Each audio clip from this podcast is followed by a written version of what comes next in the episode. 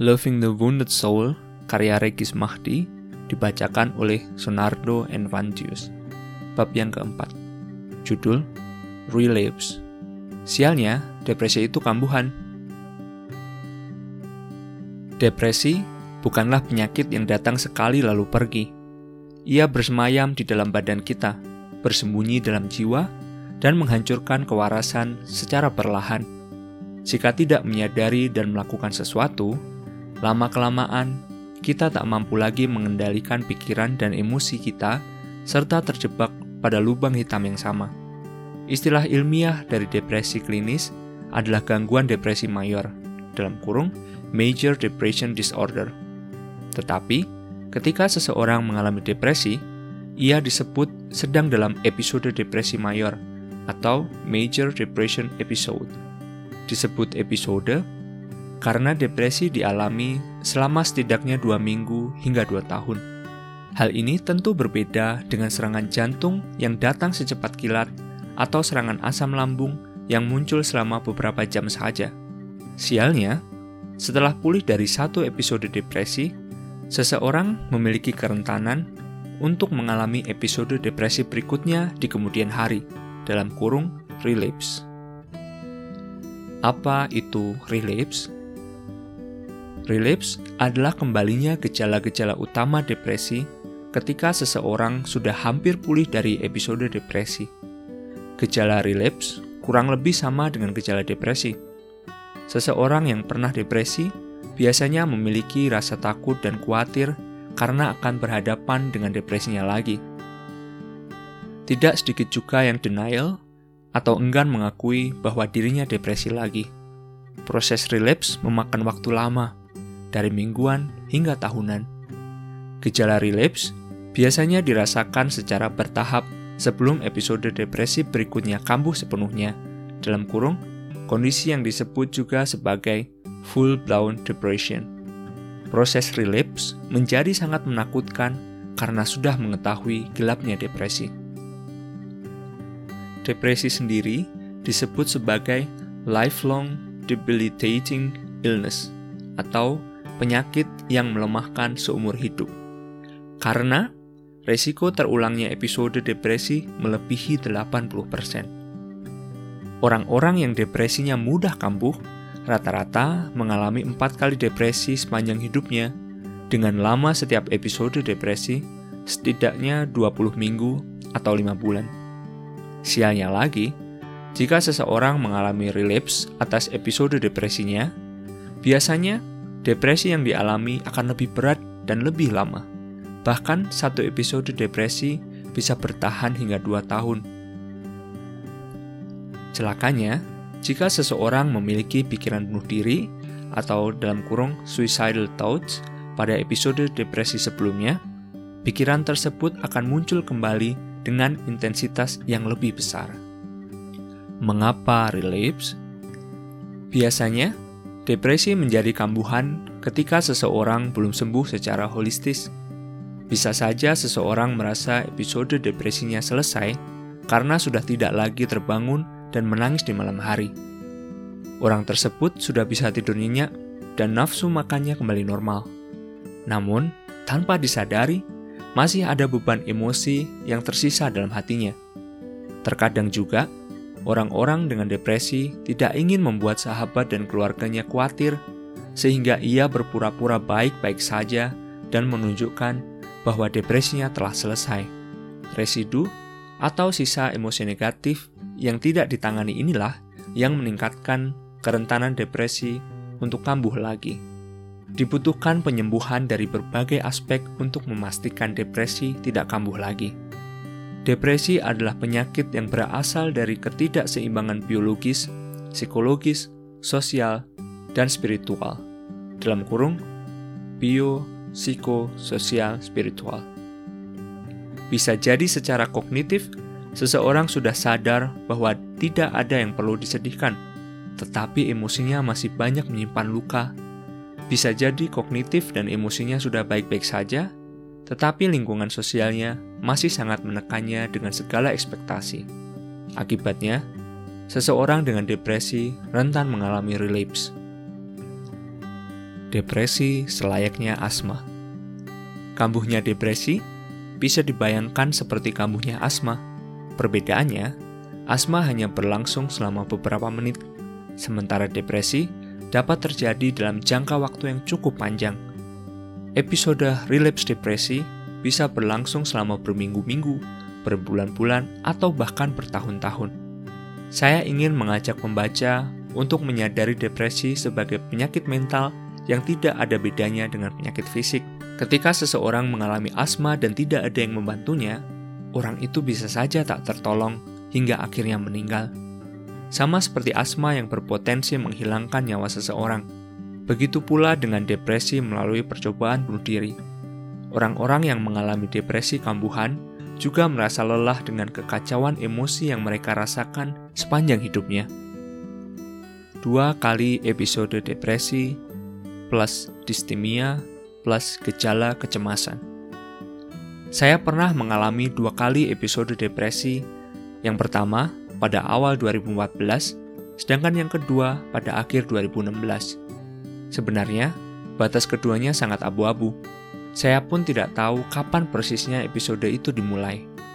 Pada dua ribu sepuluh, ketika saya masih menjadi mahasiswa baru di Fakultas Psikologi, seorang senior memberi saya angket yang berisi sejumlah pernyataan terkait depresi. Hasilnya, skor depresi saya tinggi. Saat itu, saya tidak paham apa itu depresi, dan saya merasa baik-baik saja. Saya merasa masih bisa berfungsi secara normal, sebagai mahasiswa, tugas-tugas dapat saya kerjakan dengan baik. Saya bisa membangun pertemanan, serta aktif dalam berbagai kegiatan riset, kepanitiaan, maupun organisasi.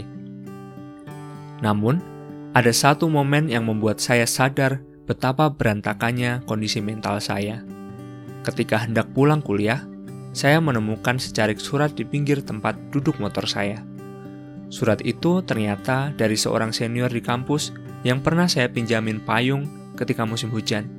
Ia menyampaikan terima kasih dan mengapresiasi saya sebagai teman yang baik, penuh kehangatan dan peduli. Membaca surat itu, saya tak dapat menahan haru. Air mata saya tumpah. Saya menyadari betapa selama ini saya tidak pernah merasa dihargai dan diapresiasi oleh orang-orang terdekat saya. Betapa saya merasa sangat rendah diri dan tidak berharga. Pujian dalam surat sederhana itu menyadarkan saya betapa kacaunya keadaan mental saya. Tahun dua ribu sepuluh adalah tahun perkenalan saya dengan istilah depresi. Meskipun sebenarnya sejak S M P, saya sudah menyadari bahwa ada yang salah dalam diri saya. Puluhan kali konsultasi dengan psikolog membuat saya sadar bahwa saya sudah memiliki keinginan bunuh diri sejak usia dua belas tahun. Hanya saja, saya belum mengalami insomnia, kesedihan yang konstan, perubahan pola makan, dan gejala lainnya. Depresi hadir pada tubuh, pikiran, dan emosi saya perlahan-lahan seolah-olah sudah membuntuti saya sepanjang hidup dan menyergap ketika saya benar-benar tak siap. Kemudian, pada tahun dua ribu empat belas, di masa menjelang kelulusan saya dari kuliah, barulah saya mengalami hampir semua gejala depresi, dalam kurung full-blown depression. Ketika mengalami seluruh gejala depresi, saya tak tahu apa yang akan saya lakukan dengan hidup saya. Semuanya terasa gelap, dingin, dan sedih. Perasaan itu seakan-akan tidak berujung. Saya memulai perjalanan terapi sejak dua ribu empat belas secara gratis, dibantu oleh beberapa senior yang telah menjadi psikolog, karena saya tidak punya biaya untuk konsultasi dengan psikolog. Singkat cerita, keadaan saya perlahan membaik dan teman-teman saya mengira saya sudah benar-benar membaik.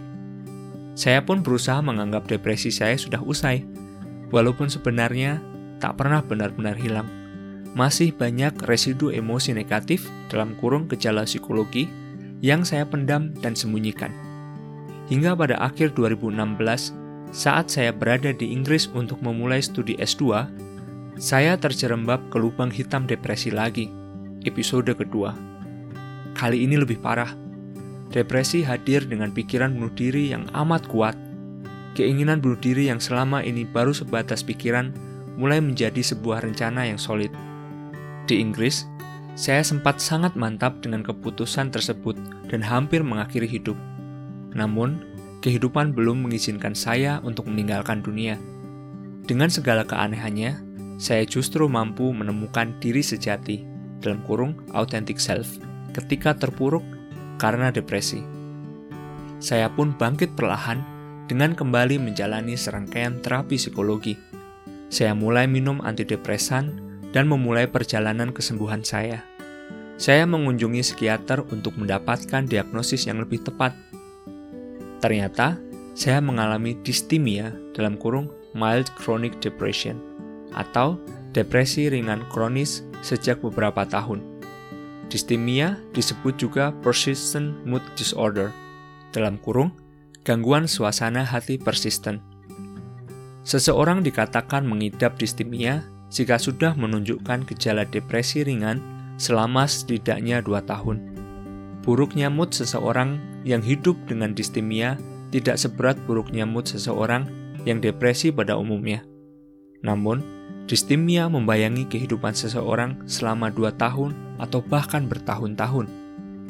Saya tidak tahu sejak kapan saya mengalami dysthymia, tetapi sejak S M A atau S M P, saya tidak pernah merasa bahagia.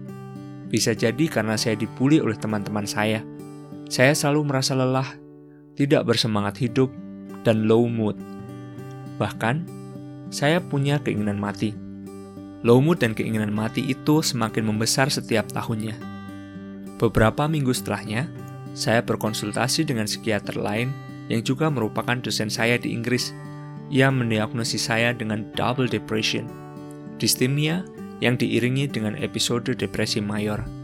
Ia menjelaskan bahwa karena memiliki dysthymia, saya tidak pernah benar-benar pulih dari episode depresi pertama saya.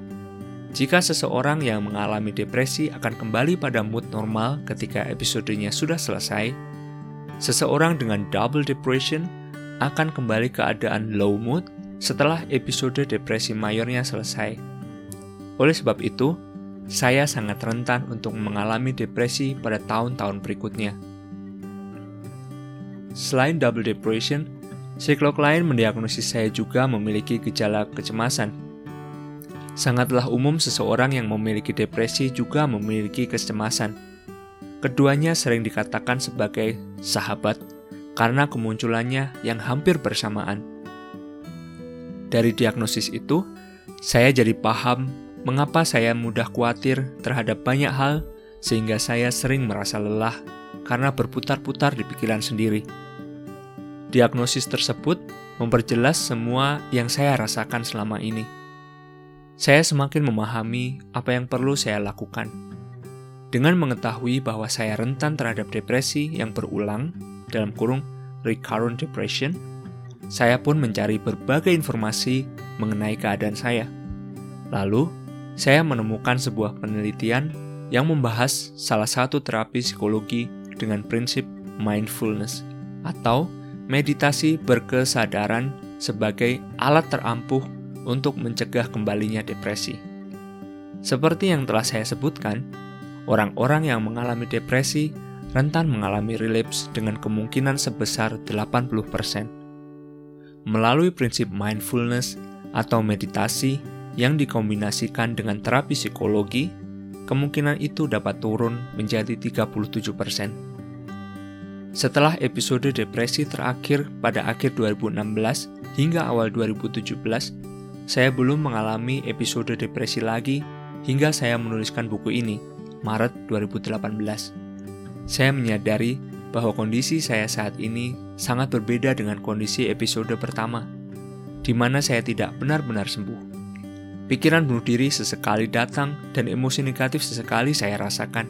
Namun, dengan latihan mindfulness, kini saya lebih menyadari segala hal yang terjadi pada tubuh, pikiran, dan perasaan saya.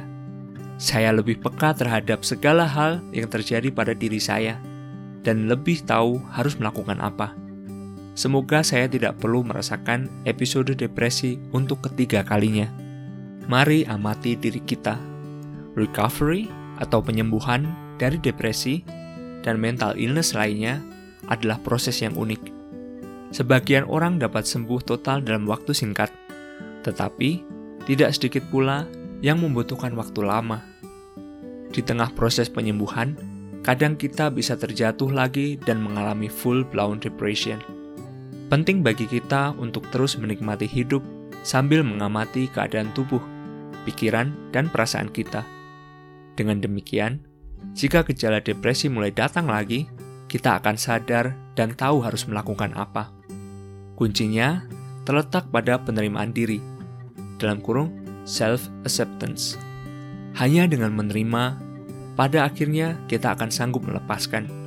Sebagai manusia yang mendambakan kesehatan, tentu saya tidak ingin jika depresi mampir lagi ke kehidupan saya. Namun, saya paham bahwa depresi selalu memiliki tujuan. Jika ia datang lagi, artinya ada sesuatu yang perlu saya pelajari di hidup ini. Kita semua punya pilihan untuk menjadikan depresi sebagai guru yang membuat jiwa bertumbuh atau sebagai momok yang menggerogoti jiwa.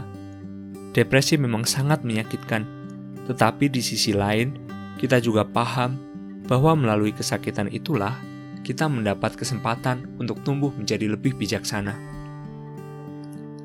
Semenjak belajar ikhlas untuk menerima yang terjadi di hidup ini, saya tidak memiliki kekhawatiran akan relapse setiap kali gejala depresi datang. Sebaliknya, saya segera berdialog dengan diri saya, apa yang salah? Kemudian, saya duduk bermeditasi dan menerima perasaan negatif atau sensasi fisik yang muncul, atau saya menarik diri sejenak dari kesibukan dan mengistirahatkan pikiran. Dengan belajar menerima rasa sedih, kesepian, dan gejala depresi lainnya, saya mampu menghindar dari relapse. Jika usaha pribadi saya tidak cukup untuk mengendalikan emosi negatif, saya pun segera bercerita kepada orang-orang yang saya percaya. Jika masih tidak cukup, saya akan segera mencari bantuan profesional untuk konsultasi.